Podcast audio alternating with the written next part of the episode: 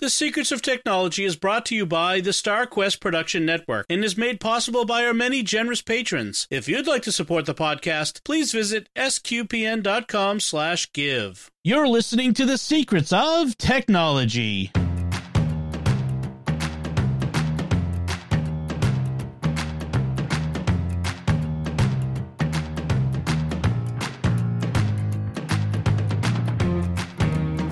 Hi, I'm Dom Bettinelli, and you're listening to The Secrets of Technology, where we discuss the technology news that's important to you from a uniquely Catholic point of view. And joining me today on the panel are Joanne Mercier. Hey, Joanne. Hey, Dom. And Father Cory Sticha. Hey, Father Cory. How's it going? Folks, I want to tell you about another show on the StarQuest Network you're sure to enjoy that I do with my wife Melanie called Raising the Bets. You can find that wherever fine podcasts are found or at sqpn.com slash bets. That's B-E-T-T-S. So I want to start first with a little bit of listener feedback. We got an email from Ted. Uh, Ted Coville sent in this email and he says, um, I listened to your show today. This was our uh, most recent episode of Oh, two, episode 200, where we talked about ChatGPT. And he says, I listened to your show today and was quite interested in the thought that the podcast could be created by an AI. And it was even brought up during the discussion. You thought that you could pull one over on the listeners, but AI always leaves some evidence that it was developed by an AI. The evidence in this episode came at the end during the picks of the week, when, uh, and specifically that Dom's pick of the week did not have something to do with SetApp. that was clear evidence that it was an AI and not the real Dom. Good try, and I look forward to next week's AI generated secrets of technology. Our listeners are very astute. Yes, they no, are. We are they, not being they, read by AI. This is not an AI. what are they talking about? yes. Exterminate. Ex- I mean, I mean, send out the robots from Boston Dynamics. oh, oh, those things are scary. they are. Just match those up with ChatGPT, and that should be Perfect. there you go. oh, thank you. Are thank you trying to bring about Terminator there, Dom? thank you, Ted, for the fun laugh as we head toward the apocalypse. um, all right. So I want to start this week with another one of my Tech Tales of Woe. Oh, I have a sound effect. There it is. there. So, waiting. yes. All right. So here's the thing. So last Friday, I got a I got a notice on my iPhone that a fraudulent charge attempt had been made on my Apple Card. Uh, just as a little bit of background, I had several years ago, someone got a hold of the the number from my Apple Card and charged a bunch of fraudulent charges. I, I mentioned before on the podcast, and I I got it all reversed. We got it fixed. We changed the number, and Apple Card makes it really easy to change your number whenever you need to. So I changed the number, uh, and so I got this this message that someone had tried to charge $3,500 at a Walmart in Burbank, California, which I find a little bit amusing. Just, you know, a Walmart in Burbank, trying to imagine that. Anyway, it was declined, of course, because it was on an old number, but I still contacted their customer service through um, the chat app on the phone, the iMessage, lets you do that really easily. And I talked with someone, you know, via text, and they, yes, it's it was declined. You don't have to worry about it. We've marked it as fraudulent and they assured me I was okay. So a little bit later, the same day, little like within an hour, I got a call from a number that said it was coming from Goldman Sachs Apple Card. The guy on the line acted as if he didn't know about my interaction with the previous customer service person, and he mentioned the charges and and another one that from Staples that didn't show up on my account, uh, and then um, had some other stuff, and then asked me if I'd uh, um, verified an iPhone 8 on my account. And no, I hadn't. And then asked me to verify my identity. He said that I would receive a message from on my phone to reset the password, which I would was supposed to decline. Okay, that seems, you know, sure, I, of course I would decline resetting my password. Then I would get a text with a number in it that I would have to read off to him. Mm. And then, of course, the text comes through. And of course, that text says, don't give this number to anyone. Mm-hmm. because mm-hmm. and I said to him, the text says don't give this number to anyone. Oh, anyone but me. And I'm like, no, oh, yeah. that's not how that works. right? So just, you know, kind of to before I get to the rest of the story, just to kind of tell you, this was a an attempt to hijack the password uh, from my iCloud account. Okay, so um, the the uh, I called him out as a scammer. I said, "Oh, you're the scammer. You're you're not from the bank. You're a scammer." It's like, "No, no. See, I can prove it." And he reads off my social security number, date of birth, and home address Mm. to try to prove my identity. I hung up on him and called Goldman Sachs, Apple Card, myself directly, got through to the fraudulent charges department, you know, the fraud department, and they had no record of the call and told me they don't have access to my social security number, the, the full social security. They just have the last four, and they would never read out my personal information to me over the phone. Okay, so keep that in mind, by the way. Hmm. So I hung up. You know, I mean, I finished with them, and you know, we made a notation of the file and all that sort of stuff. And I'm I'm confident they didn't get access to my app, my iCloud account, but I still changed my password hmm the next day um, because I was a little bit freaked out about it anyway. Um, so, what did I do? After getting off the phone, I went to the three credit agencies' websites Experian, Equifax, and TransUnion. And I filed, I told them to freeze my credit because this person has my social security, date of Mm. birth, and home address. That's the trifecta of identity theft. So I Right. I froze my accounts there, and I'll put links to the the sites in the in the um, show notes uh, in case this is something you want to do or something that happens to you. And then I went to the Federal Trade Commission's website for identity theft, identitytheft.gov, and filed a report, which doesn't necessarily cause any action to take place, except it's a it's a um, proof that I've you know official report that I've this has happened, and if it, anything comes up in the future, I can say, point to this and say I filed a report on this. So, you know, I'm still a little unnerved and a little worried. Mhm. I'm not super worried because they can't do anything to my credit because I've frozen at the three agencies. But they have this information, and the the likelihood is they got this information from the Equifax data breach from several years ago. Um, you know, millions of Americans had their information, Oh, yeah. and I, I, in fact, I just got a check from the settlement of you know a, a dollar forty nine or some stupid thing too, because that's compensation enough. You know, Wow. yeah. So, um, just, just so you know, so the big takeaway from this is never, ever, no matter what they tell you, give them a number that they send you in text that that will say, "Do not give this to anyone," especially if they call you. Hmm. Tell them you'll call them back. Tell them I will call the main customer service number for your company services. This is just Apple or Goldman Sachs, this is anybody, like your especially your banks or any type of financial. I will call their main customer service number and talk to someone there. You make a notation in my file so that they see it, the person I talk to. Mhm. Now, they won't want you to do that, and they will do anything, say anything to keep you on the line. But don't. Be strong and don't. Yep. And then tell everyone in your family and all your friends and family about this. Give them this podcast if you have to, but Yeah. just let them know. Yeah, these are these are and, and the- these scammers are getting smarter and smarter. You know, the fact that he was able he, he was able to have your old number and then realizing the old number was bad could Yep. then Mhm. call you and get your try to get your new number because that's what he that was going to the eventual goal Oh, yeah. was not Mm. just Oh, yeah. you're verifying your social security number and all that, but also get your new number. Now we need your new number for our records. Right. So what he would have done was hijack my iCloud account, block me out of it, and then Hmm. put his iPhone on the account so that he could use Apple Pay without actually needing the new number. He Mhm. could just add the Apple Card to Apple Pay on his account on his phone, uh, on my account on his phone, and then go charge stuff on it. That was his my guess at his ultimate goal. Then he would Yeah. then the number Hmm. wouldn't matter. That's scary.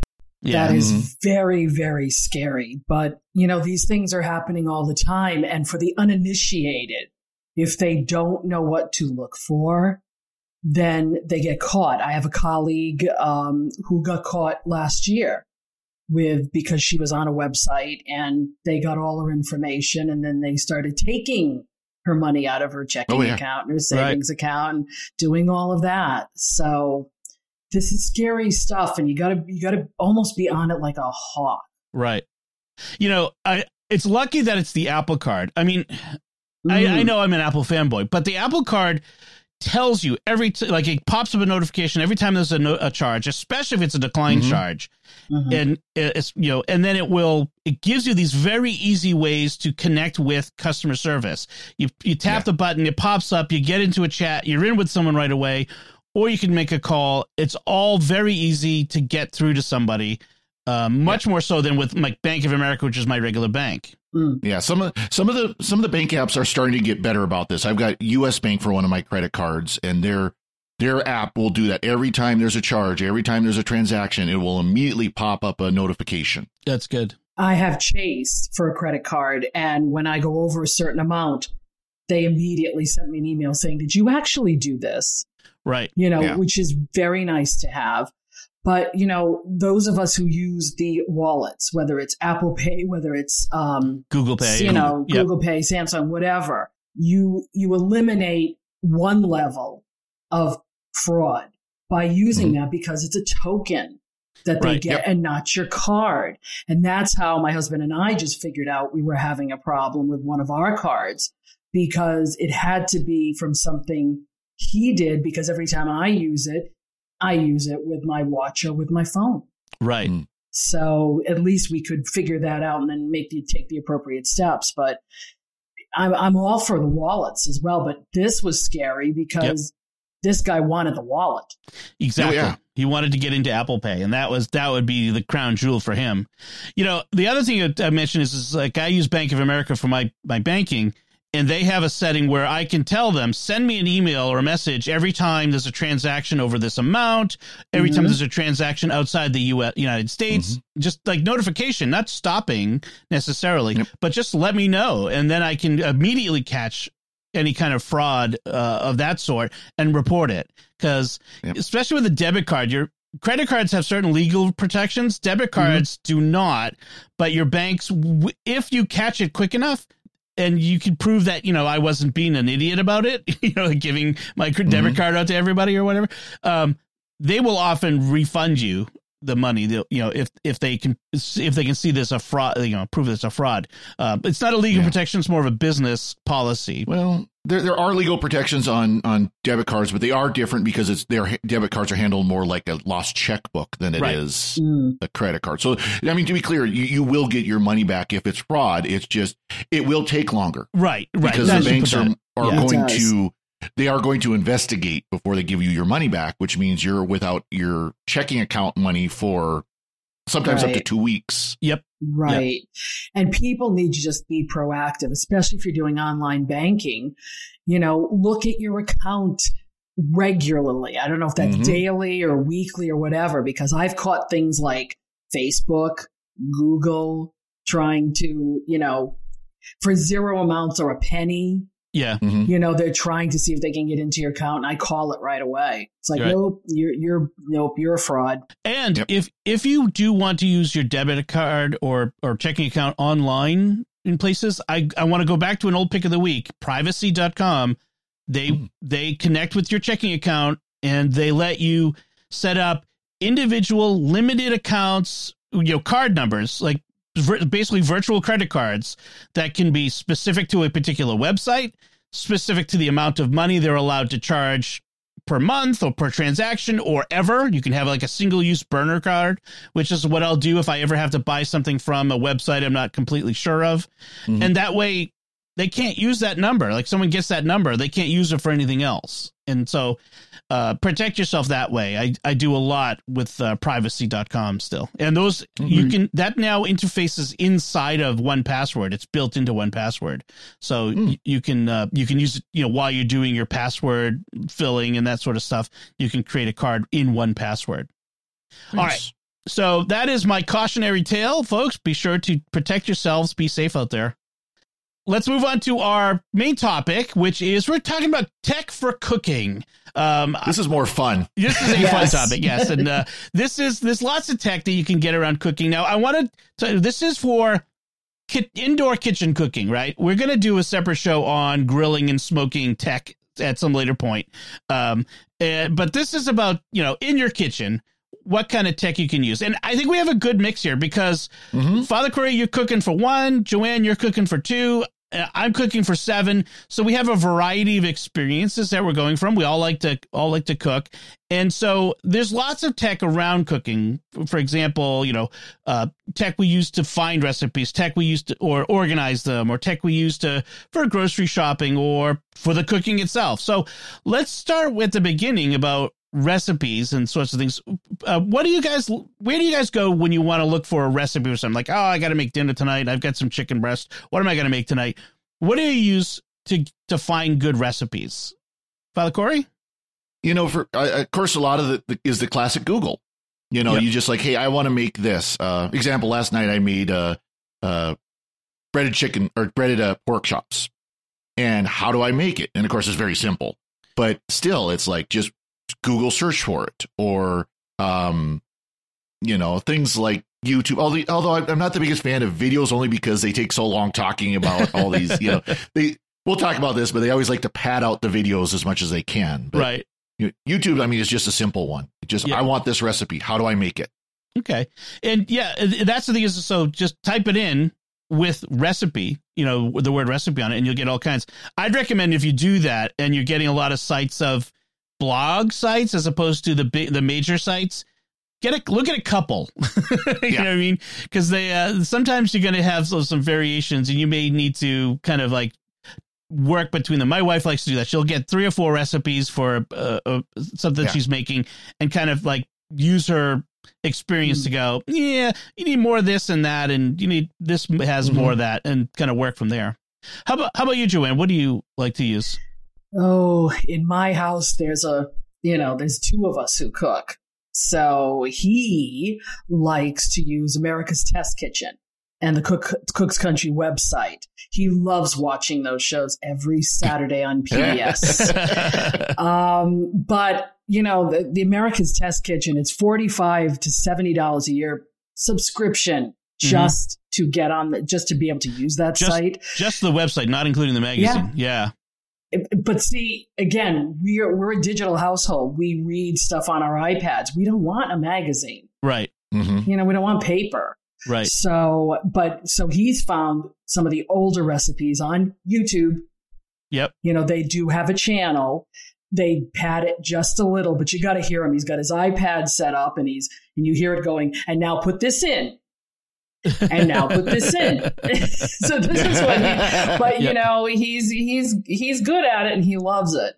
So i like however the food network kitchen app for Mm. ipad that has that has a lot more videos that you can watch right on there and it's not just the big stars like guy fieri or bobby flay you're going to get a lot of their their people who work behind the scenes Mm. making just about you can you know they they've got classes they've got recipes they've got you set your diet and allergy preferences in the beginning Mhm. so if there's something you can't eat or don't want to eat you can set that all up that way the bot goes through and finds just the recipes that you want you can do a plan it has a planner it has a shopping list it does everything and it's free it used to be it used to be a subscription but i think they somewhere during the pandemic they got rid of that Oh wow, Mhm. nice. well because people were counting on them and i Mhm. i think every once in a while you will see a little tiny ad somewhere but i'll take that over big mm-hmm. banners Right. like I, I used to use the Betty Crocker cookbook app and they discontinued it. So now you have to go to their website because I'm really a tried and true Betty Crocker fan. I've had mine for 42 years and it's it's like ripping apart at the seams. But their site is so buggy I can't use it. oh wow. It's it's there's so many ads. There's when you click onto something, it'll take you not to what you want. It's it's almost like Amazon. Not what you want, but what they think you want, Mm. right. you know, or what you should want. Yeah. Um, so I haven't been very happy with them. Get the book. It's a lot better. Um, you know, and of course I know I have a lot of friends who use Epicurious, Right. which I find clunky to use. I want something simple. Epic- Mhm. and Epicurious recently announced that they're going to be moving away from doing like meat based because you know of be- good for the planet sort of stuff, you know, meat based Oh, recipes jeez. and stuff. So I, I, I don't know. I speaking of apps that used to exist that they've gone away. I have the Joy of Cooking app on my phone, and I love wow. it. The app Oh, isn't wow. available anyway, but it's the whole Joy of Cooking cookbook Oh, and it was I use it all the time for like more. I use Joy of Cooking for more of the simple things like breads and biscuits and you know uh, roasts and stuff like that. Stuff that's sort of the more simple, straightforward, classic dishes. Um, and it, it's it's a it, the app works really nice, but uh, you can't get it anymore, which is kind of d- Yeah. sad. And and it's really hard because a lot of these apps are very, um, you know, a little bit of each. They're not. If if you're into ethnic cooking, you really have to look hard Right. to Mhm. find like Oh. I do Portuguese cooking. So Yeah. I I'm still using paper books because that's the best place for me to get it. I want to recommend a site for uh, uh, uh, Father Cry. I'll let you go first. When I want to recommend a site for Oh, ethnic I, cooking. I was going to say, you know, sp- speaking of books, I mean that that's still the the way to go in many cases too. Yeah. You know, if you've got actual cookbooks or can get a hold of actual cookbooks, that's still the way to go. I have I have some, you know, smaller towns. You've got the church cookbooks. right. Where it's Mm, the little old ladies and their recipes that were passed down from their grandma, that was passed down from their grandma, and, and Mhm. uh, on and on and on. And some of the, Yeah. those are some of the best recipes. And you know, I'm kind of surprised, you know, because there are companies that they still do these church cookbooks. I'm kind of surprised they haven't set up apps that the churches can plug into Right. where the recipes are put in Gosh, can you imagine getting a compilation of like hundreds of church Oh, cookbooks? Yeah. over the years. that would be awesome. you know, you get some of those recipes that they go forever. You know, Yeah. So for ethnic uh, recipes that are like some modern thing, uh, Milk Street Kitchen, which is um, Chris Kimball, who started uh, America's Test Kitchen, has moved on from that and he started Milk Street Kitchen. And they're at 177milkstreet.com. They do world cooking. So they do lots of recipes from around the world. And I've tried a lot of them. I really use them a lot for different things it tends to be more things with the, a little bit more exotic ingredients, so you got to have access to certain ingredients. Uh, but I really do like them. I love America's Test Kitchen, all their sites. I'm a big fanboy. Um, I I've got the subscriptions and all that sort of stuff. I have a little bit of a problem with their search on their site because you know if I do a multi-word search, it does it as or as opposed to and. You know the Boolean search. Mm. So if I do like uh, breaded pork cutlets, I will get chicken cutlets and breaded Nah. other things too, you know? So it's not as great as it could be.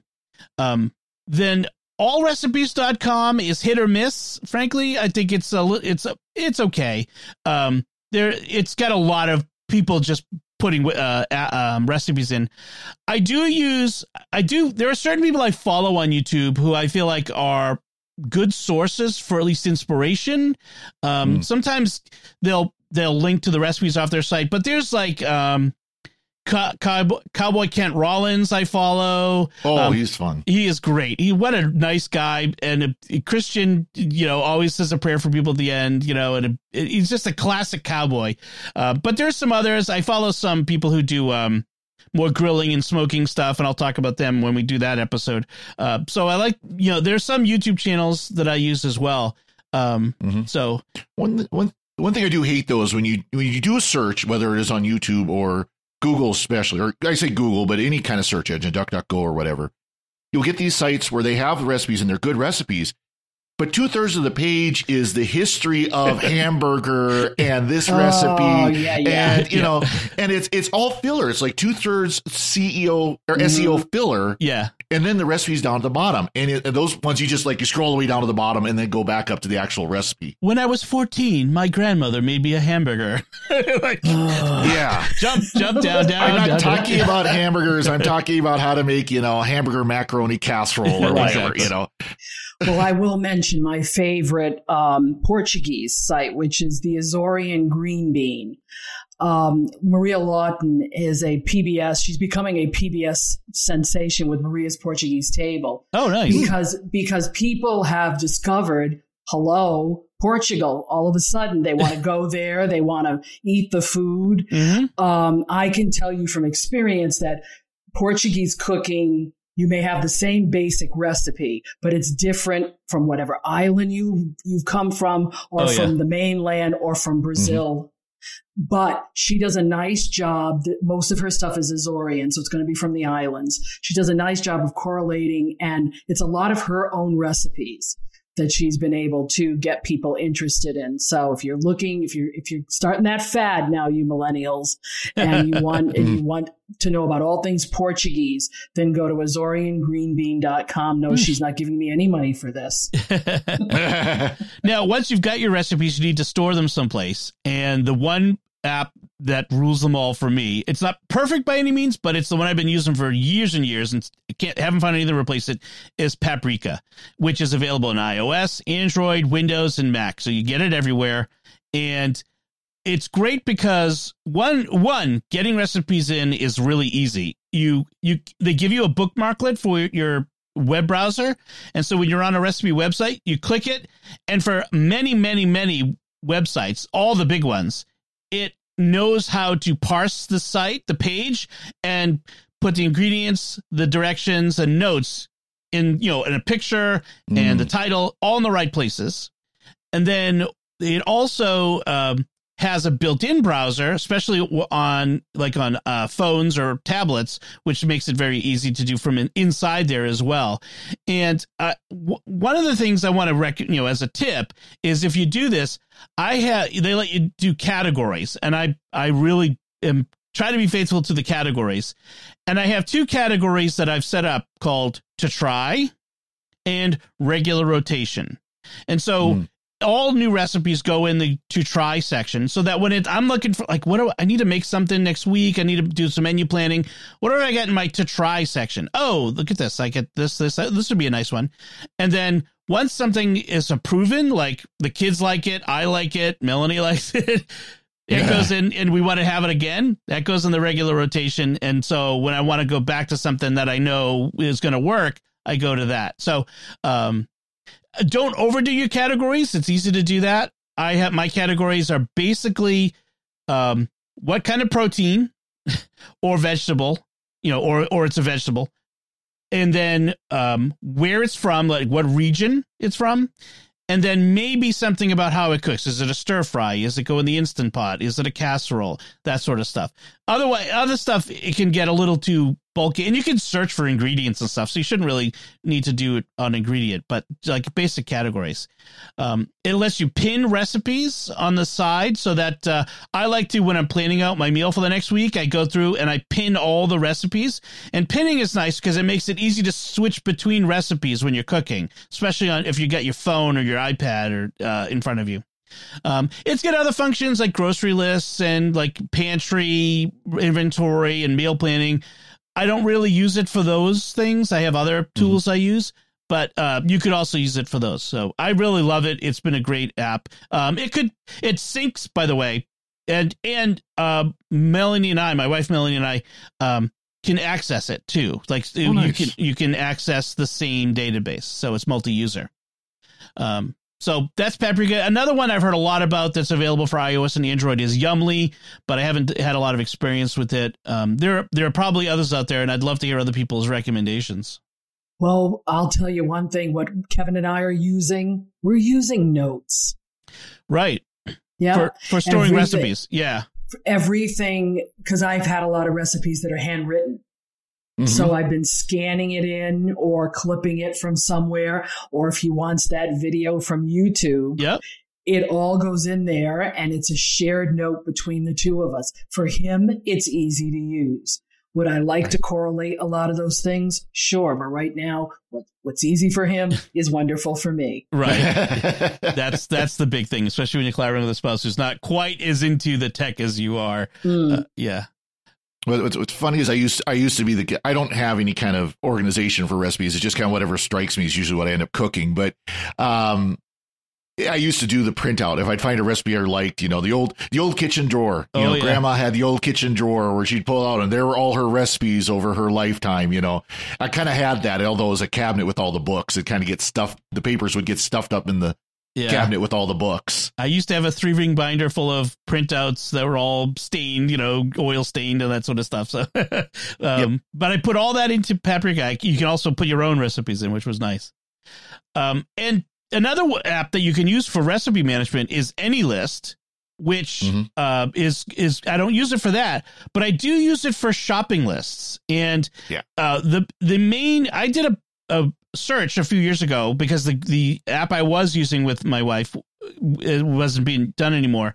Um, so I did a, a review, and this one was all, was consistently better than all the others for me. AnyList lets you create multiple shopping lists depending on where you go. So we have a main grocery one, and then we have the Whole Foods one when we want to buy something expensive, and then we have uh, the you know the pharmacy one and the Target shopping list, and you have different lists, and you can collaborate. You know, she has the list too; she can add things. But the big thing for me was that it has to have a database so that when I want to you know put uh, flour on there, it's got all-purpose flour, and it puts it in the right aisle. You know, so it groups things by where it's gonna be. You know, when in the grocery store, and some grocery stores are different, and you can change the set. You know, where things show up in it.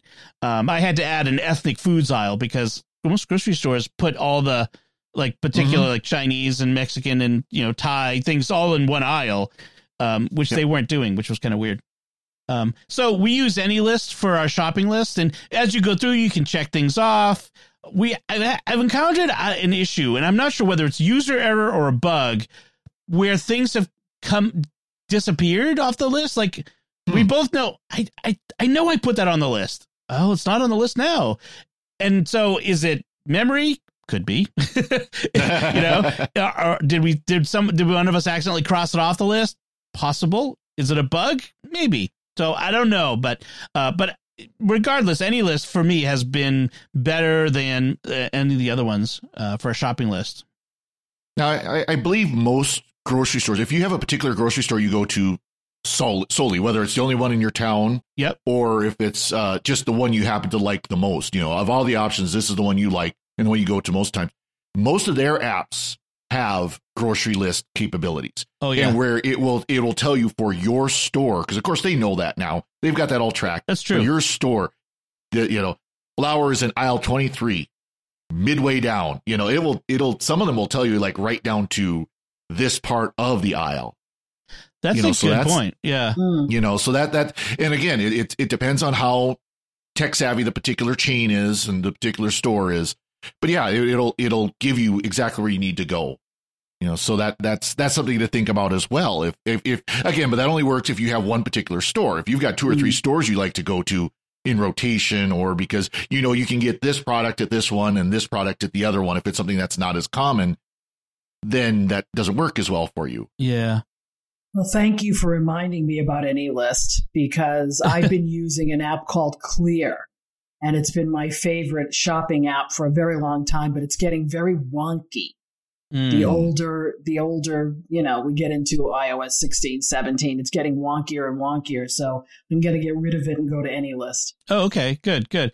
because I can share with Kevin. So I'm looking at my local store that I use, which is a regional chain called Stop and Shop. It's here in the uh, Northeast, and um, their app is really focused. Has a shopping list that's focused on um, buying for pickup, like um, Oh, pickup yeah. and delivery, as opposed to making a shopping list, which is unfortunate. I will say one of the things I love about Stop and Shop is uh, my store, at least, and I think most of their stores now have a scan as you go like a Mhm. it's like a little wand and you you scan and bag as you go and then when you're done you it puts up a QR code or a barcode on the screen and, and you just go to the self serve you scan it every, the, the final bill comes up and you just go out the door Mhm. it's a great feature. I've used it a lot. yeah all the Oh, time be nice. every time. I mean, I'm shopping for seven, so I usually have a very full cart, and this saves so because the whole process of taking everything out of the cart, getting it Mhm. scanned, and then putting it back in the cart, it takes forever. This is just boom, you're done. And I pack the bag, so I know the bread is not underneath the cans, you know, and that's Yeah. yeah. Yeah, So- it's it's when it when, it's, when you're a single person, it's it's you might be grabbing ten things at a time, just Right. what you need for that meal or for a couple of meals. You're not grabbing hundreds of things, and Exactly. Yeah. Exactly. So, um, as also, you know, for shopping lists, if you're especially on iOS, I'm not sure how if you can do this on if there's something similar on Android, but I'm sure there is. The reminders app that's built in is you can you can make lists in it, and you can use Siri on your phone to say, "Hey, you know, Apple lady, Yep. add something to my shopping list, and it will do that. And which is really handy. You can also do it with uh, with Echoes. You can have an Mhm. uh, a shopping list in the uh, Echo app. I don't want to say her name, the A Lady app on your uh, on your phone, that sort of thing. So you can do that with. I'm sure you can. I'm sure there's something on Android you can do that as well. yeah, Go- Google Assistant has a similar feature where you can do a shopping list, and then you know, Yeah. then you get to the store and Google bring up my shopping list. So one of the things that I do every week, every Thursday, my wife and I at dinner time, we with the kids all around, we make a menu for the next week. We've we've we've only started doing this the last four or five months because it's just every night the question of what's what are we making for dinner? Why do we have to eat dinner every night? Yeah, what am I in the mood for? yeah, it's just such a hassle. So we decided we're going to do the meal planning thing. So every Thursday we sit down, I pull up paprika, I look at stuff I've uh, I want to make. I always make at least one new dish every week. You know, something try something Mm-hmm. new, and then um, you know we ta- ask the kids, what do you want that we haven't had, and I make a note in Apple Notes that I share with my wife Melanie that has the menu for the week, and it has you know Friday we're having salmon. Saturday we're having this, the, you know, and so we have a note. And so now we know. Now it doesn't mean that's set in stone. We can get to a day and go, Mhm. oh my gosh, this was a terrible day. We're having tuna fish for dinner, you know, or whatever, you know, we're having leftovers. Eh, but at least we have a plan because I do all the food shopping on Fridays. And so Mhm. now I know what to buy for what's coming up, you know, and so uh, I I really want to recommend this. You know, do you know having a shared note with your spouse, and that way they also they also can plan. You know, hey, we're having what for dinner, and and you could give it. You could even if your kids are old enough to have devices, share the note with them because you know what the the question that always drives you crazy is I'm sitting in the kitchen and I'm chopping up stuff for a pasta. I'm boiling water for pasta. I get boxes of pasta, and kids go, "What's for dinner?" We're having lobster. See, it's just in the Yeah. form of spaghetti. That's okay. If you're a couple, it's what would you like for dinner? I don't know. What do you want? I don't know. What Yeah. do you want? I know. I'm looking forward to the day. Not looking necessarily looking forward to the day, but looking uh, in in the future to the day. It was just me and Melanie. Where it's like, what is it like to just cook for two people anymore?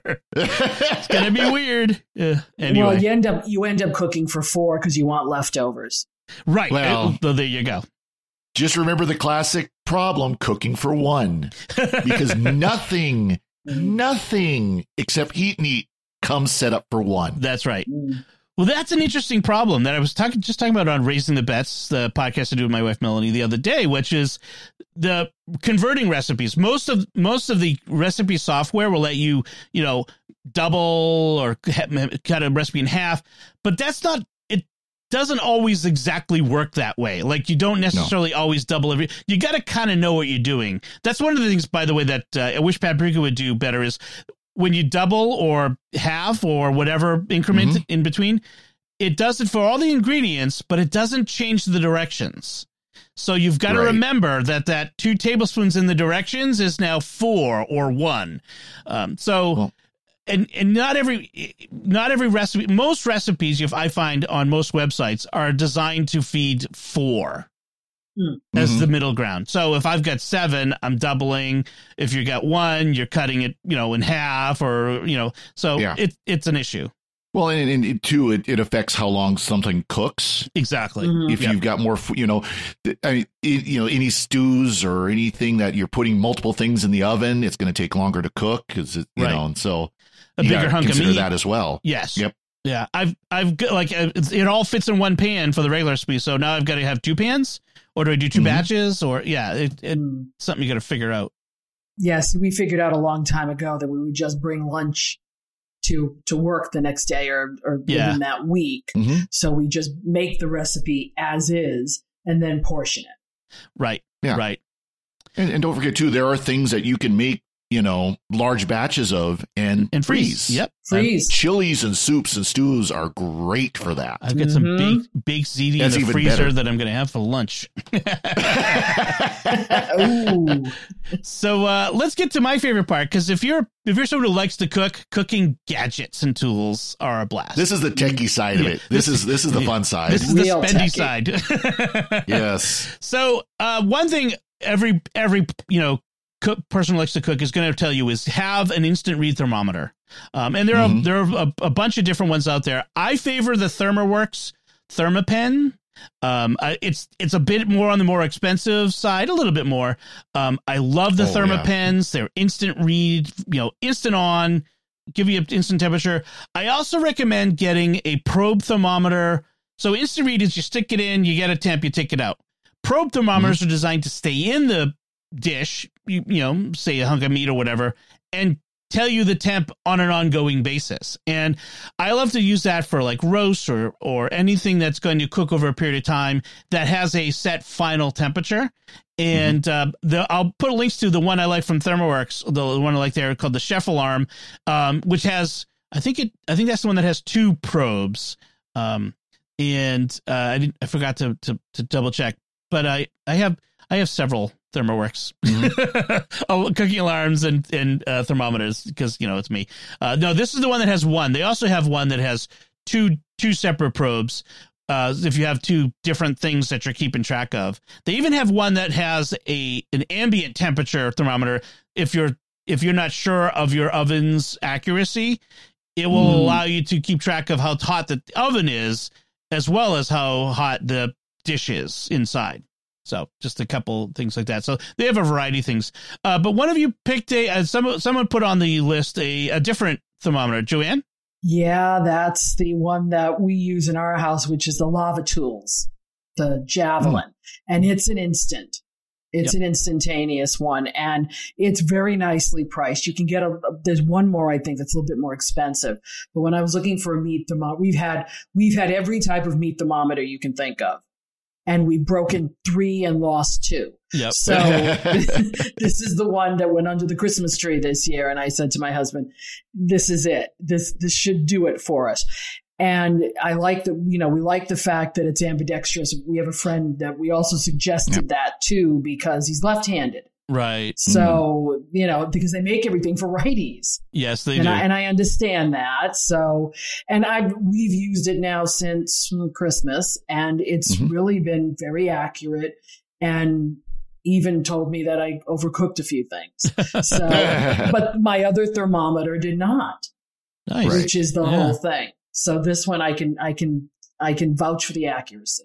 It's a nice big readout too. That's an important yes, thing. it's huge. Yeah, and the ThermaPen Yeah. does automatically flip around depending on how you hold it too. So that's a really nice feature as Mm. well. Yeah. I'm glad it has it for half the price of the ThermaPen. Mm. Yeah, I, I do. I do have one of the uh, probes. It's it's a it's actually I think it's if I remember right, it's Instapot branded. You know, instant branded. Yeah, But it's so which means it's it's you know Chinese generic that's got the instant branding on it. But it, it's Right. similar to the chef alarm. Now you can get these probes that are wireless, which is great for when you're talking about doing smoking and and barbecuing, Mm. or in your oven if you don't want to have this cord hanging out your oven Yep. or it can connect to your phone. There are Bluetooth probes you can get now where it will run on your phone too. Right. That's actually a nice one so that you can walk away and if you, especially if you're going to be going a distance from the stove, um, they, you know, you can get an alert on your phone, um, which is Yep. really nice. Yeah. The, the, the chef alarm one I was talking about is 65 on their website. Um, they make a, a simpler one that's just like the chef alarm has, uh, timers and all kinds of other stuff on it too. Mhm. Uh, ThermoWorks also has the dot, which is a much simpler one. Um, but it, they, but it also that also come you can get one with Bluetooth in it that connects to an app on your phone. But what is nice about these these probes is especially like the chef alarm or the one I've got is you can set beep at me when we hit this temperature, alert me when we hit this temperature. Right. Yeah. You know, so that you can maybe set it for, you know five degrees below what your final temperature is going to be. Exactly. So then you you can get there and you can get prepared to then pull it out of the oven or pull Mhm. it off the stove or whatever. So something else, uh, another gadget that's uh, really nice is sous vide cookers or Um, Mm. or uh, I forget what the, there's, there's another word for it. Like, so what you do is you take your food, you put it in a bag, you seal the bag. You can either use a vacuum sealer, which I don't have on the list, which is something I also recommend. Um, but Mhm. or you could just even use a Ziploc that you pull as much air out of as possible, and you submerge it in a bu- in a pot or bu- bucket or whatever of water, a bowl, and then the sous vide machine itself. It goes in and it's a circulator. It's kind of like on your fish tank, and it Right. heats the water up to a particular temperature and holds it there. Now the idea is, um, it will it will bring something to a temperature and keep it at that temperature. It won't overcook. Um, and you can keep it there for a period as much time as you need it to generally. Now, if you keep it too long, it's the the food will start to break down and get mushy, like like a steak or or a roast or something. But in general, I've used this for like steaks. So what, one of the things I love about it is like I put a steak in it, it goes in there for hours. I pull it out. It's 100 exactly 120 degrees. I throw it in a pan and it's perfectly cooked. I get the searing on both sides. It doesn't. That's what you need. Is you need to, you know, do the browning bit, uh, you know, afterward. And but I love it. It's great for marinating and things like that. And uh, I yeah. So and and the one I like, the Anova, and I think the Joule as well, have an app so you can get notifications mm-hmm. on your phone and all that sort of stuff. So it's really great. Well, and, and, these are this has become very popular for for meats. I know, especially roasts. Yes, to do sous vide or Im- immersion heater is what I've also heard. Immersion heater. That's the word I was uh, struggling you for. Know, yeah. Um, but you know, think about it. This too. You could do this for soups and stews and things like that. You know, chilies. Yep. Because it's heating from within it, and it, it is an electric heater, and it's so it's just you could just let it sit there and. Yeah, I'm not because it, it, I, am wondering about cleaning it out, the chunks getting inside it and clogging it. I wonder if I think there's ways there's ways to do that. Oh, okay, yeah, yeah. I would look at the instructions, but yeah, that's that's another interesting idea. I'm a skeptic. Sorry. I mean, I've looked at them. I've heard people extol the, the benefits of them, and I just look at it and go, it's putting your meat in a meat in a bathtub. I'm just not sure well, about this. The meat I never understand the touches concept. the water, but yeah, right. Yeah, I, I understand the concept. It's just okay. so, you know, when you're cooking meat, you're cooking it to its specific temperature, and usually right. we're doing it by either contact in a pan or air in an oven. And this is just heat transfer through the medium of water as opposed mm. to air. Mm-hmm. But again, I mean, not everything works. This works for very specific things. Not everything is would work in a sous vide. I mean, I've seen some people be pretty creative. I use it for some very specific things, like roasts or steaks or that sort of stuff. Um, f- fish works really well with it too because fish is pretty delicate. Um, but mm-hmm. yeah, uh, yeah. So something to check out anyway. Mm. Um, one other t- tool that I want to mention that uh, as someone cooking for a large family is the instant pot. Um, oh yeah, it's a pressure cooker basically. It's an electronic pressure cooker that is you know different from the ones that my mom had, which was this giant thing that set bomb that sat on the stove and everyone was afraid of. Um, so, but instant pot, uh, we got the eight quart, the biggest one they make, because the other ones. So it says eight quart, but when you cooking it, you you can't fill it to the rim. You have to fill it to like right. maybe so you get like six quarts of of food out of it. So it's for very specific things.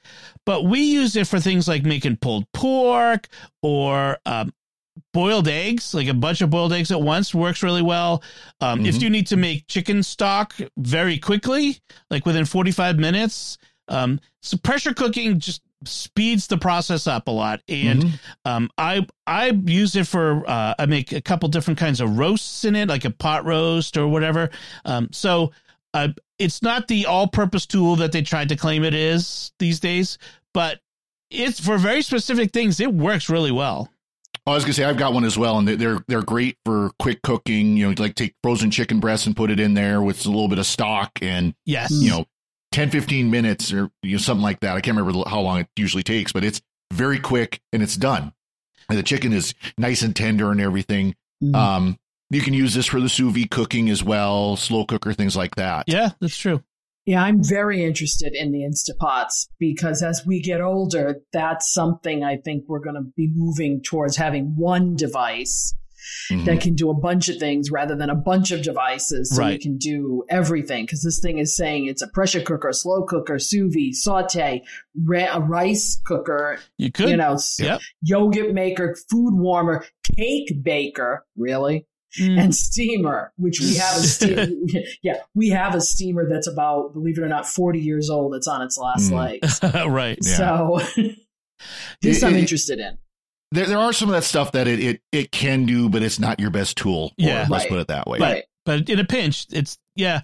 You know, one of the things you mentioned, Father Cory, is putting the frozen meat in it it's great Mhm. for for that. Like we, when we do the the pull, uh, pulled pork, we'll put a big chunk of frozen pork in there and set it going, and then it cooks it. And you know, an hour later, we've got pulled pork. Um, so you don't have to defrost and all that other stuff. So it's great for that last minute sort of thing as well. So um, Yeah. I really like that. And, you know, and this is a good time to kind of mention too, just a classic slow cooker. You know, if you don't want an yeah. Instapot, Crock just a classic, you know, crock pot They or some work. variant on that yeah, where you throw your stuff in there, you hit the low button and walk away. yeah, Mm-hmm. yeah. Just let it do its thing. I make this um, top round roast um, with mushroom gravy in the slow cooker thing. It's so good. You know, it takes Mhm. six hours or something like that. I I Yeah. set it up going at lunch, and it's ready by dinner, and it's awesome. Yeah. Yeah. I one thing my, my mom used to make all the time, and I do every once in a while, is like beef ribs. If you like sauerkraut, this is you're, this Yep. is fantastic. It's beef ribs with sauerkraut, and then a little bit of beer in there, and then just Yep. put the lid on it and let it simmer all day. Oh, melt, of course, it melts right off the bone. and- right. Nice. by, by the way, now we're getting hungry. Yes, we're all hungry it's here now. so we need to move on. So, uh, Father Cory, you had another uh, appliance I don't have, but uh, that you said you swear by now. Oh, the, the the air fryer. I, I've I've actually become an air fryer apologist. I've I I've got two family members and a friend that I a parishioner that I've convinced or a couple of parishioners I've convinced get air fryers. When people think of air fryers, they think of, you know, instead of deep frying, you know, your frozen french fries or whatever, you can use it doing this. That's what people that's the probably the most still the most common use of an air fryer is to make these, you know, the starchy french fries and tater tots and stuff you buy at the grocery store. But an air fryer is basically a convection oven. It is a very small convection oven. And so you anything you can cook in an oven, generally you can do in an air fryer. So if you want, you know, fish and chicken and let that, that those breaded pork chops I made last night, I made it in the air fryer. You know, it just put them in there and 20 minutes, you know, 10 minutes on each side, and they cooked up perfectly. Um, just they're they're they're great tools, not just for frying without grease, but for any kind of oven type thing. Now there's limitations, you know. They claim again, this is another thing where they claim they can do everything, but they really can't. Mm. Um, they say that you can do soups in there. Well, it depends on the air fryer because some of them have slots on the side where you don't want to try to put a soup in there because the soup's going to come out. right. Um, but a lot, but a lot again, you can, and they also claim you can grill and bake. Well, you know, baking is pretty much what they do, and Hmm. they they again, and if you're only making like say a small roast, it's probably better to do it in the air fryer than your full oven Yeah. because it'll do it quicker. That's that's the one one thing an air fryer does because it's smaller and it is circulating that air. It does a lot of things quicker hmm and with a lot less energy. The the energy too. Yeah. Totally agree. I have a Breville one that's an air fryer and a toaster oven and a baking Mm-hmm. and a reheating, and it, it, we swear by it. And we do Yep. put stuff in there when we just want to make a little of something rather than Yep. using the oven. So Mm. Yeah. I have a Yeah. Breville toaster oven, which is awesome. It's the best, mhm. the best ever. Yeah.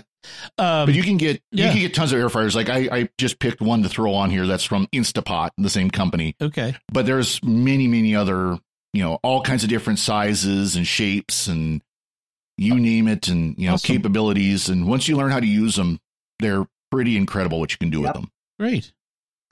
Awesome. Well, we're we're going on and on. Uh, we probably should move on from this. Um, I'm sure we'll we'll come back to the topic of cooking because there's so much there's so many more so much more tech that you can do in cooking, and we'd love to hear your tech cooking questions and or uh, tips and ideas. So you can let us know uh, emailing us at technology at sqpn.com. Uh, before we move on, we want to take a moment to thank our patrons who make it possible for us to create the secrets of technology, including Gregory S., Meta D., Fabian K., Stephen R., and Daniel V. Their generous donations at sqpn.com slash give makes it possible for us to continue the secrets of technology and all the shows at StarQuest, and you can join them by visiting sqpn.com slash give. So we have some headlines we want to go through uh, here and some interesting stuff going on. Uh, the first one is about Amazon. Amazon is now, as you may have heard, has bought some healthcare related companies, and they're now in the pharmacy business. And they have a new uh, $5 monthly subscription service. So you can you can use our Amazon Pharmacy, especially as a Prime member, and just you know you get stuff uh, there and you, they ship it to you. But they also have a new service called RX Pass, which for five bucks a month gives you a bunch of stuff uh, less expensive with free shipping and that sort of stuff. So um, I've been using Amazon Pharmacy recently for a couple of things. Um, I recently changed health insurers, and uh, I, I wanted to see if I could get my my prescriptions less expensive. And in general, I kind of am. There's a few things that are still less expensive through uh, CVS or Walgreens, uh, but in general, I'm getting a better deal for several medications through Amazon Pharmacy with the added benefit of free shipping. I don't have to go out to the CVS every few you know weeks or uh, you know once a week or whatever when they've refilled something for someone in my family and go pick it up. Um, it just comes right to the door. So I'm kind of like this. What do you guys think of this? Is do you want to give Amazon another thing to do for you? no. You know, li- living in a rural area, I do not trust Amazon to get that here because I've had too many things that um, the headphones I'm wearing now that I, you know I bought brand new headphones, new the nice Sony's that Dom recommends on his site. Um, and it was delayed in shipping for by two days because Am- somehow Amazon got a wrong address put on there and, and it caused a lot of problems. I don't want to trust my medications if I ever happen to need medication um, to Amazon. I really don't. Um, I, I, know there are people that have. Of course, you, when you live in a more populated area, you could get same day shipping and stuff like that. But yeah, I, I, I, just I don't trust them. I, I really don't. Um, and yeah, it's just Amazon's stretching too many things that that really is kind of making me a little bit un- unsettled with them. Right.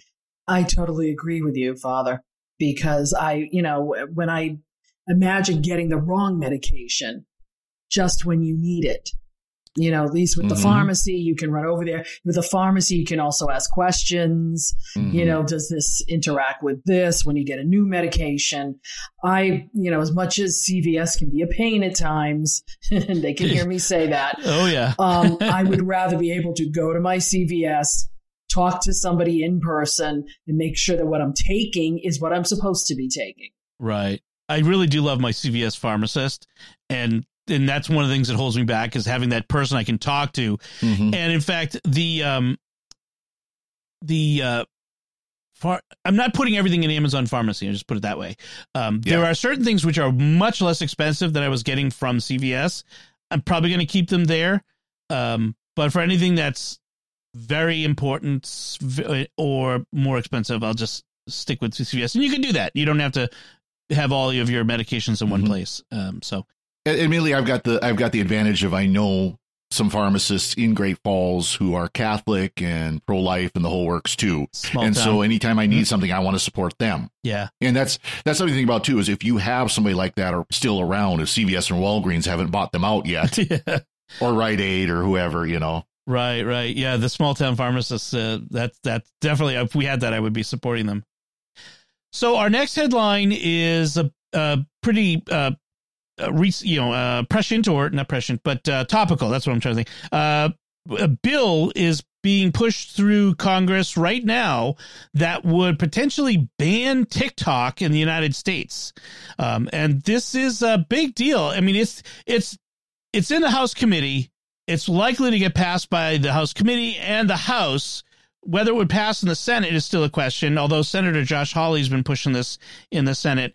And there's some bipartisan support. People are worried about TikTok and the influence of the Chinese government and reports that have come out that the Chinese government has had access to data on Americans through this app. Um, so, and in the meantime, the White House is issued guidance that uh, all U.S. government owned devices must have TikTok off of them by just the 30 days. I think, you know, by the end of March, I think it is. And which is already the case for the Department of Defense and CIA and Homeland Security. But this is going to be every government department. Um, what do you think of this? I hate TikTok, so I'm biased. yeah, I, I, I think it's a I think it's a problem app. I think it's caught the attention of a lot of people, including our young people. and now they see it on par with I have to be on TikTok, I have to be on Instagram, I have to be on all of these different things. And this one I think is is definitely a data suck. Right. You know, Yeah. it's it's getting your data. You take all the problems with addictive social media, and then you add on Mm. top of it the the geopolitical issues that Right. are that are here, and that makes a a double problem. Yeah, Mhm. I, I love I love the name of the act. You can go go online and read read it like you any bill. It's Deterring America's Technological Adversaries Act or Data Act. of course, There's course, somebody there's somebody in Congress whose job it is is to come up with these names. You know it. Acronyms, paid yeah. good bucks to come up with them. Yeah. But no, I, I I agree that it, it's TikTok is a real concern. You know, I mean, Mhm. all all these social media are a real concern. I mean, it- let's let's be honest. But TikTok most more so because China's relationship with the corporations based out of China is very very different than here in the United States. yeah, The Communist Party does have its fingers in a lot of things in China, and so Mm. this is a very legitimate concern of how much information is going out through TikTok that China is able to use. And it's we're not talking about the you know the teenage girl dancing in front of her camera or something like that. There's Right. there there's issues in uh, the Ukraine where Ukrainian soldiers were actually doing operation security violations by filming themselves in the front on the front lines. right. Well, And yeah. suddenly oops, they got hit. Right. The, there was a big Russian uh, base got hit when the Ukrainians Those were able to yeah. correlate uh, all of the locations of these cell phones into one place. So Yeah. Canada, the EU, and Taiwan have all banned Taiwan. Obviously, have banned TikTok from government devices. Other nations are following suit. Denmark and other countries are considering complete bans. So Mhm. um, it's an interesting it's an interesting question um, you know to, to deal with uh, the, this this problem of this very popular app which can be used for good things i'm not going to deny that but it's got some interesting questionable roots so our last headline uh, is this story that says that perfectly good macbooks that are from 2020 less than a few years old are being sold for scrap and destroyed Mhm. because they can't be resold because of activation lock. Now, activation lock is something we've had on phones for a long time, uh, but Apple has put it on all their silicon uh, Macs, the M1 and M2 devices, so that it's locked to the original user and only the original user can unlock it to hand it on to someone else. And that's a, an important point is if the original user unlocks it, then, it, then a used device is perfectly usable. But if they're not unlocking it, then it's just scrap. It can't be used. So, uh, what do y'all think of this? Is this a problem with activation lock or just a cultural problem where people have to remember, let's unlock things before we sell them? Both. Yep. Yeah. to be honest, because I have to remind myself and my husband before we do this. Please unlock it. Make sure everything of ours Mhm. is off of here. Wipe it so Right. that there's nothing left. And I remember um, he had I have a he has a 6S phone that we found the other day in a basket, and it was locked. I was Oh. like, really? and it, I think we were supposed to turn it in for something. Good thing we didn't. Now I'm using it as a camera for Right. for Mevo, but still, you Right. got to remember to do that. You should be wiping your stuff because then you've got then all your information is somewhere else, and or somebody could end up being you. Right. And there are 2 Mhm. different steps. There's wiping the drive, but you also have to uh, do Unlock. activate, uh, you know, the unlocking it from your Apple ID. Um, Right. And that's the step I think that people are forgetting to do, or these companies are not doing when they're replacing things. Well, it, there needs to be a way to to undo this. But then again, you know, Apple's history of repairability, Apple's history of used market and everything has been horrible. It's been atrocious. Let's just be honest. They do not want you using old phones. They do not want you using old devices. No, they really don't. They they want you to buy new ones because Well- they, they they fight with people trying to repair them. They they constantly. It's only recently because of pressure they have started to become more aftermarket repair friendly.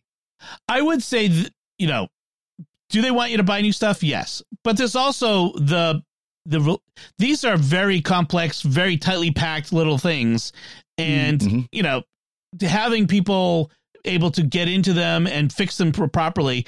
I mean, you should be certifying more people to do it, and they have the tools Right. out there to do it.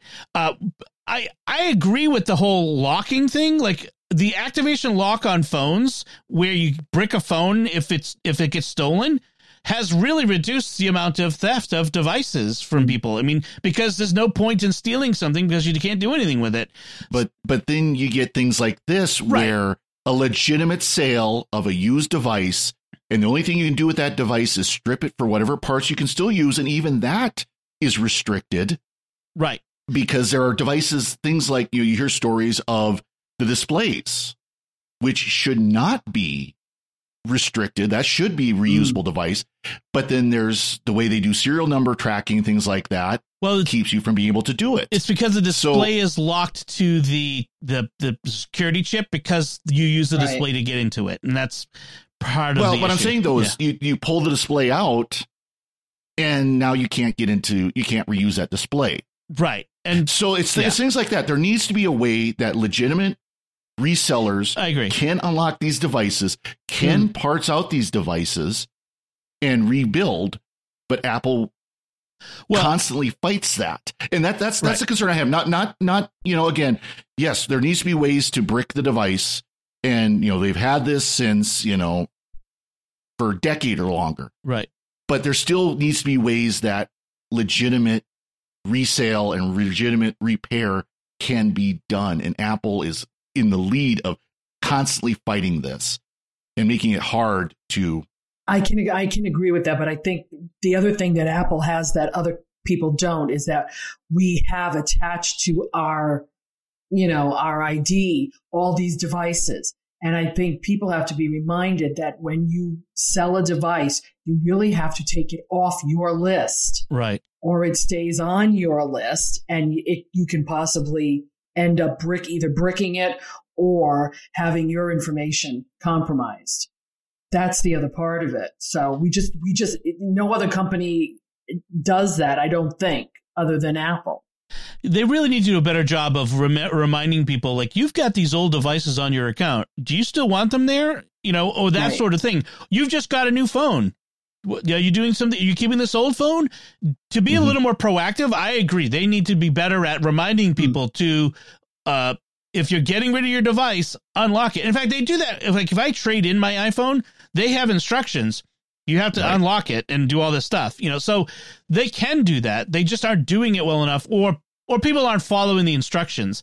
There, I think there's maybe a way that they could do um, bulk unlocking where Mm. uh, a company has sold off a lot of, has got a bunch of old MacBooks that they're getting rid of, and uh, the reseller gets it and says to Apple, such and such company just got rid of this stuff, and Apple has a way to say to, to find out that you have legitimately received these from that company. I mean, I don't know exactly how it would work, but it would be nice for them to, to know that they're trying to to fix that because you're right. I I, don't, I hate the idea that we're grinding all this stuff in, into up into trash and throwing it away. hmm Well, and it, it- again, it, and I, I agree with you. There, there needs to be some way to unlock these legitimately Mhm. resold devices. Yeah. We're not talking about theft. We're not talking about you know what we talked about at the beginning, where identity theft or anything like that. We are talking about company bought a hundred 2020 MacBook Pros. They upgrade every three years, and they should be able to resell that to another company, not have to Well- send them back to Apple. Well, they don't. I mean, to be clear, that company could unlock the, these devices. They, but they just but didn't. again, they're right. And if it doesn't happen, there should be a way Right. that the reseller can go to Apple and say, either give me the tool or I will send you the tablet or the devices. You unlock them and send them back. right. We will pay for yeah that. right Yeah. I, I agree with that. Yeah. But yeah, right. Mhm. The companies that are getting rid of these need to also remember that they have a responsibility to make them reusable Yeah. by unlocking them. That's, that's, That that's that's been the problem as old as time. I well, mean, yeah, I know. So there needs to be other ways around that. There needs to be ways. yeah. And and but this part of this frustration also comes from Verizon. I had my previous uh, Pixel. This is a Google. This isn't Google issue. This is a Verizon issue. My Pixel Four that I used to have, I was going to repurpose it, Mm. but you can't unlock it to reflash it to another operating system because of Verizon, oh, not wow. because of Google. oh They won't So that's why my current Well, they they they completely remove the capability. Oh wow, They, interesting. they, it's not they won't unlock it. They cannot, will not allow it to be unlocked. Oh. So Ooh. this is why this is a particular annoyance for me. all right, all right. So uh, I, there's no real solution there, but just something to be aware of if you if you're buying a used um, Mac, especially a newer one, or selling one, be aware of activation lock, and you know, Yep. especially if you're buying one, make sure it's unlocked. whoever you're buying it from. I I recently purchased a uh, used Mac uh, M1 MacBook Air, and the person I bought it from, uh, one of our co-hosts, uh, was very good about making sure it was suitable and ready for me to go as soon as I got it. So that was that was very nice. All right, uh, those are our headlines. Let's move on to our picks of the week. Uh, Joanne, you're up first.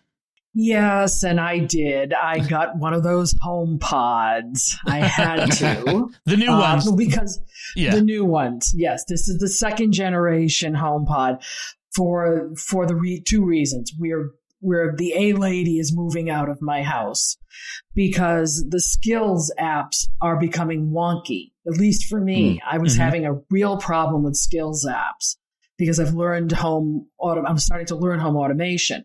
So I picked up one of the white ones. My husband didn't want a black one. Um, It's heavy. I'll Yeah, tell you, this big. thing is hefty.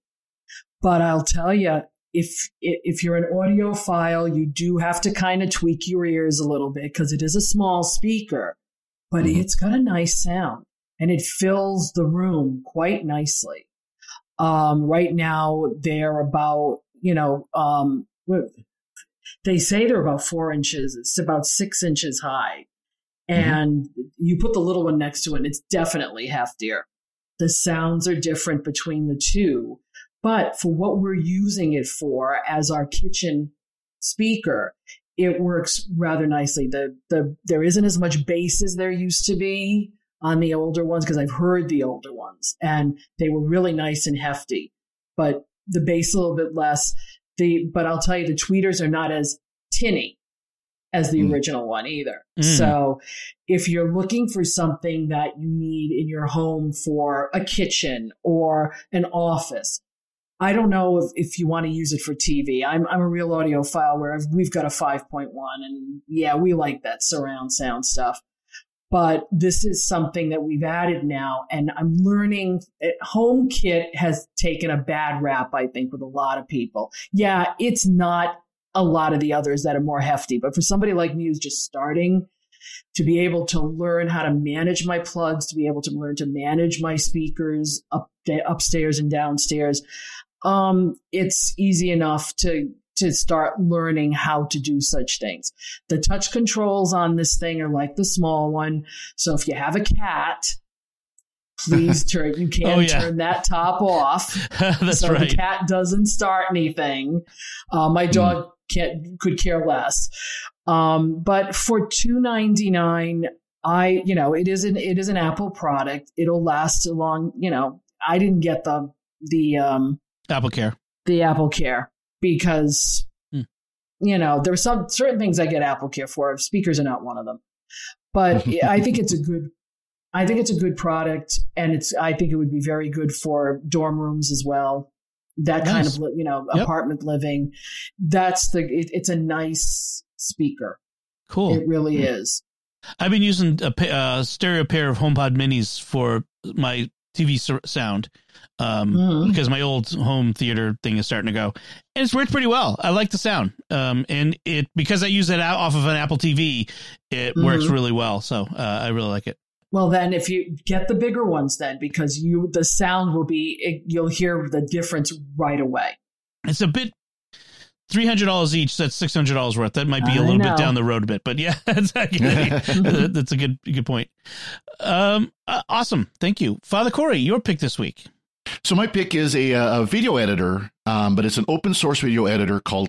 I, I always pronounce it Caden Live, or it could be KDN Live, but it is. Um, it's since I've been doing a lot more in Linux, uh, I, I haven't been able to use iMovie for some of the video editing I've been doing, and so I had to find a an open source version, and this is kind of this is the most popular open source Linux based uh, video editor. But the nice thing is, it's cross platform it works in Mac, Ma- Intel Mac, not for whatever reason, not Silicon Mac. I don't know if they just haven't ported it yet or not, probably.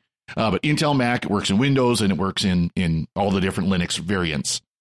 And it's it's a you know it's a fairly powerful uh, video editor. I would say it's it's above iMovie. It's probably not Final Cut Pro. It's probably not Adobe or DaVinci or anything like that. You you know the next next great Titanic isn't going to be made on it, you know, edited on it or anything like that. But for you know simple editing, it re- works really really well. You know the timeline and drag and drop and all that kind of stuff. You can do all kinds of different you know uh, transitions and color balance and all the all the different type of plugins you would expect to find in a, a reasonably powerful video editor you'll find here. And of course, it's free. It's open source. It's free. You can go download it. Just start using it. Um, it does have the learning curve, but I, I, I think anybody who has, like I said, at least could un- understand iMovie can use this right on its absolute basic level. The more fancy features, then you know you then you start having to have the learning curves. But yeah, it does it does a really pretty decent job for what little I do with it. Um, and again, I you, you can't beat the price. You, you, can't beat free. No, no, that's really great. Yeah, I mean, for a, a, multi-track nonlinear video editor, that's a that's pretty good. I mean, DaVinci Resolve is free as well, but um, but that, like you said, that's a higher end product. This might be yeah. good for anyone who's just a little bit beyond, you know, iMovie or Movie Maker or whatever. Some of those basics. Yep. Ones.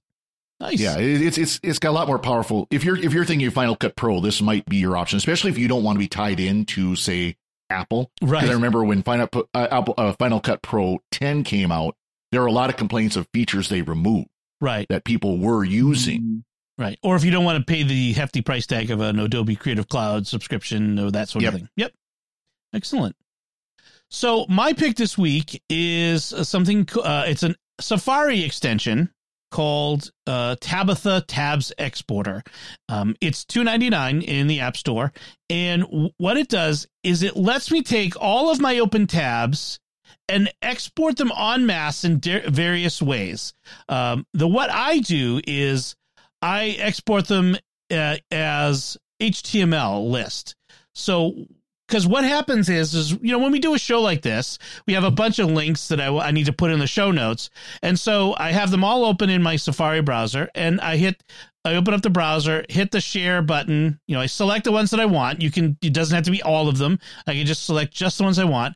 Then there's get the usual share button and then i can copy copy it as just text the titles or expanded text titles and the link um, bulleted list links as as just the links as as markdown as json which if you know what json is you know you, you know or as html. And i get a list an html list of things. And wow it really saves you so much time. If you ever find a thing where you need to like take a whole bunch of links that you've opened a whole bunch of tabs you've opened and save that somewhere in a document this is for you. It of course it's a it's a safari extension so it only works in safari. Sorry folks if you're chrome or you know Firefox or whatever. Mm. But um, it it really works well, and it's two ninety nine, which is uh, I'm glad to to support the the uh, developer on this. It's a small developer um, who, who's maintaining this. So it's called Tabitha Tabs Exporter. All right, so that should do it for us this time. Uh, we had a little bit of a longer episode this week, but uh, I think we had a lot of good content for you there. For there, uh, if you've got anything you'd like to share with us, anything you'd like to ask or comment on, you can do so by going to the show at sqpn.com slash technology or the StarQuest Facebook page at facebook.com slash starquestmedia. Send an email to technology at sqpn.com Visit our StarQuest Discord community at sqpn.com slash discord where we're having some great conversations. You'll find links from our discussion and picks of the week collected by Tabitha on our show notes on starquest.fm slash TEC 201, Tech 201. Uh, please write a review uh, in, of the show in Apple Podcasts or wherever you can write reviews of podcasts and share the podcast with your friends. It helps them, especially with uh, my tale of woe earlier in the episode, but it also helps us grow this community and reach more listeners. We'd like to thank James for research assistance in this episode, and until next time, Father Cory Sticha, thank you for joining me and sharing the secrets of technology. Thank you, Dom. Joanne Mercier, thank you as well. Thanks, Dom. And once again, I'm Dom Bettinelli. Thank you for listening to The Secrets of Technology on StarQuest.